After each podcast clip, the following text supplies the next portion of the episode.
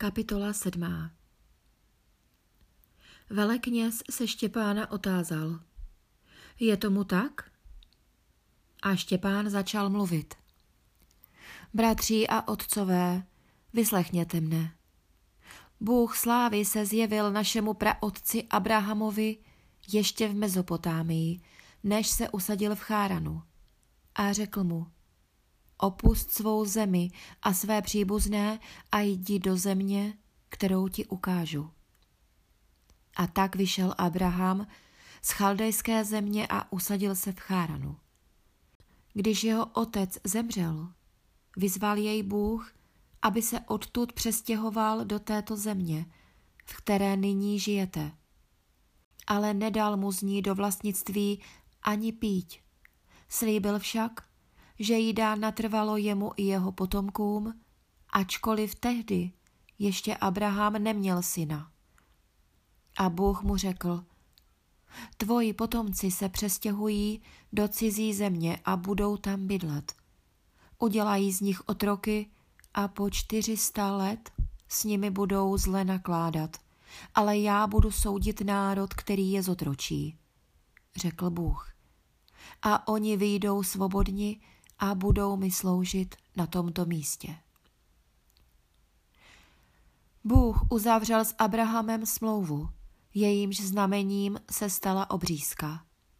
Když se podle božího slibu Abrahamovi narodil Izák, osmého dne jej obřezal.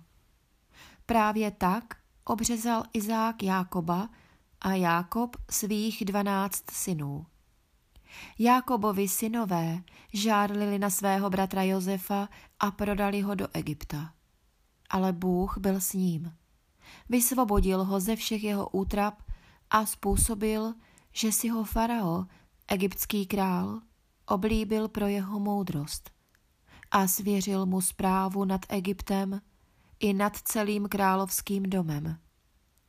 Potom nastal po celém Egyptě i Kanánu hlad a veliká nouze a naši praotcové neměli co jíst.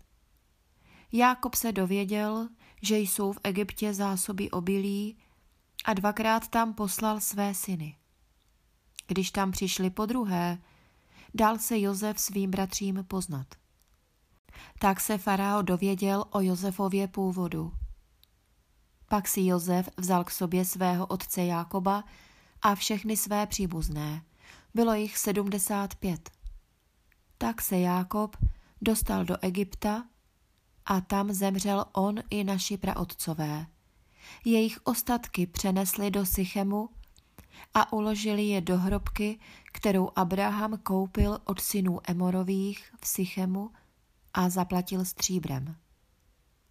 Když už byl blízko čas, kdy Bůh chtěl splnit to, co Abrahamovi slíbil, počet našeho lidu v Egyptě velmi vzrostl.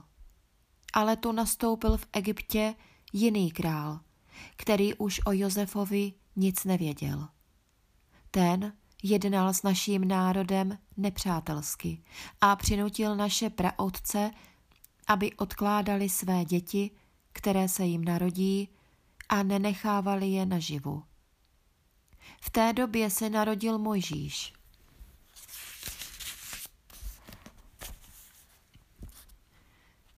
Kterého si Bůh vyvolil.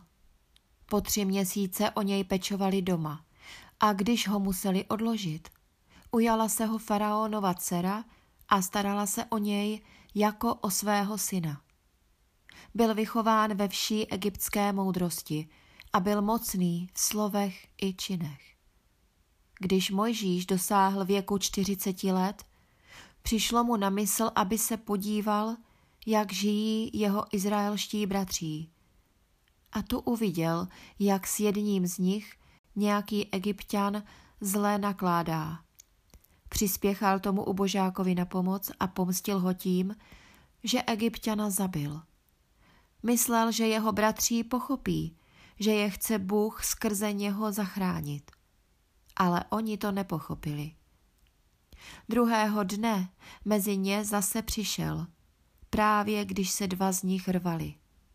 Snažil se je smířit a proto jim řekl, Co to děláte? Jste přece bratří. Proč ubližujete jeden druhému? Ale ten, který svého bližního napadl, odstrčil Mojžíše a řekl, kdo tě nad námi ustanovil vládcem a soudcem? Snad mne nechceš také zabít, jako včera toho egyptiana? Když to Mojžíš slyšel, utekl z Egypta a žil v zemi Midiánské. Tam se mu narodili dva synové. Když uplynulo čtyřicet let, zjevil se mu na poušti u hory Sínaj anděl v plamení hořícího keře. S údivem hleděl Mojžíš na to zjevení. Šel blíž, aby se lépe podíval a tu se ozval hospodinův hlas. Já jsem Bůh tvých otců, Bůh Abrahamův, Izákův a Jákobův. Mojžíš se třásl strachem a neodvážil se vzhlédnout. Hospodin mu řekl, zuj si obuv, protože místo, na kterém stojíš, je země svatá. Dobře jsem viděl, jak můj lid v Egyptě těžce trpí a slyšel jsem, jak sténá. Proto jsem se stoupil, abych je vysvobodil. Jdi tedy, posílám tě do Egypta. To je ten Mojžíš, kterého odmítli, když řekli, kdo tě nad námi ustanovil vládcem a soudcem? Toho poslal Bůh jako vládce i vysvoboditele, když se mu prostřednictvím anděla zjevil v keři. To je ten Mojžíš, který je vyvedl z egyptské země, který činil divy a znamení v Egyptě, při rudém moři i na poušti po čtyřicet let. To je on, který řekl synům izraelským. Bůh vám z vašich bratří povolá proroka, jako jsem já. To je ten, kdo při zhromáždění lidu na poušti byl prostředníkem mezi andělem, který k němu mluvil na hoře Sinaj, a mezi našimi praotci. To on přijal pro vás slova života. Ale naši praotcové ho nechtěli za vůdce, zřekli se ho a zatoužili po Egyptu. Proto řekli Áronovi, udělej nám bohy, kteří by nás vedli. Vždyť nevíme, co se stalo s tím Mojžíšem, který nás vyvedl z Egypta. A tehdy si udělali sochu telete, začali této modle obětovat a před výtvorem vlastních rukou pořádali slavnosti. Proto se od nich Bůh odvrátil a dopustil, aby se klaněli nebeským mocnostem, jak se o tom píše v knize proroku. Byl jsem to já, lidé izraelský, komu jste po těch čtyřicet let na poušti obětovali a přinášeli dary? Byl to Moloch, jehož stánek jste sebou nosili, a hvězdu boha Remfana, obrazy, které jste si udělali pro svou modloslužbu. Proto vás přestěhují do vyhnanství až do končin babylonských. Naši praotcové měli na poušti stánek svědectví. Bůh přikázal Mojžíšovi, aby jej udělal podle vzoru, který mu ukázal. Tento stánek odevzdali svým synům a ti jej za Jozue vnesli do země pohanů, které Bůh před nimi zahnal. Tak tomu bylo až do časů Davidových. David nalezl u Boha milost a prosil, aby směl vyhledat místo, kde by přebýval Bůh Jákobův. Ale teprve Šalomoun vystavil Bohu chrám. Avšak nejvyšší nepřebývá v chrámech, vystavěných lidskýma rukama, jak praví prorok.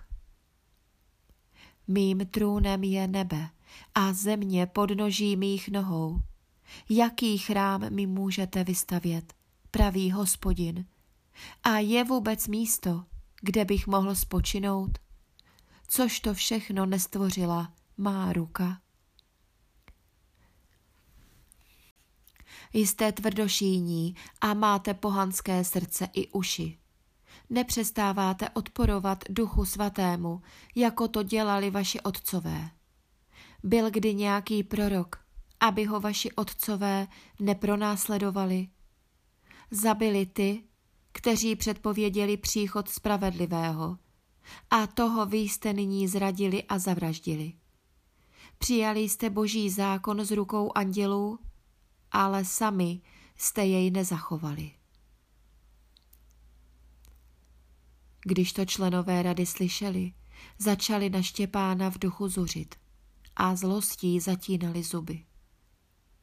Ale on, plný ducha svatého, pohleděl k nebi a uzřel boží slávu i Ježíše, jak stojí po pravici boží a řekl, hle, vidím nebesa otevřená a syna člověka, stojícího po pravici boží.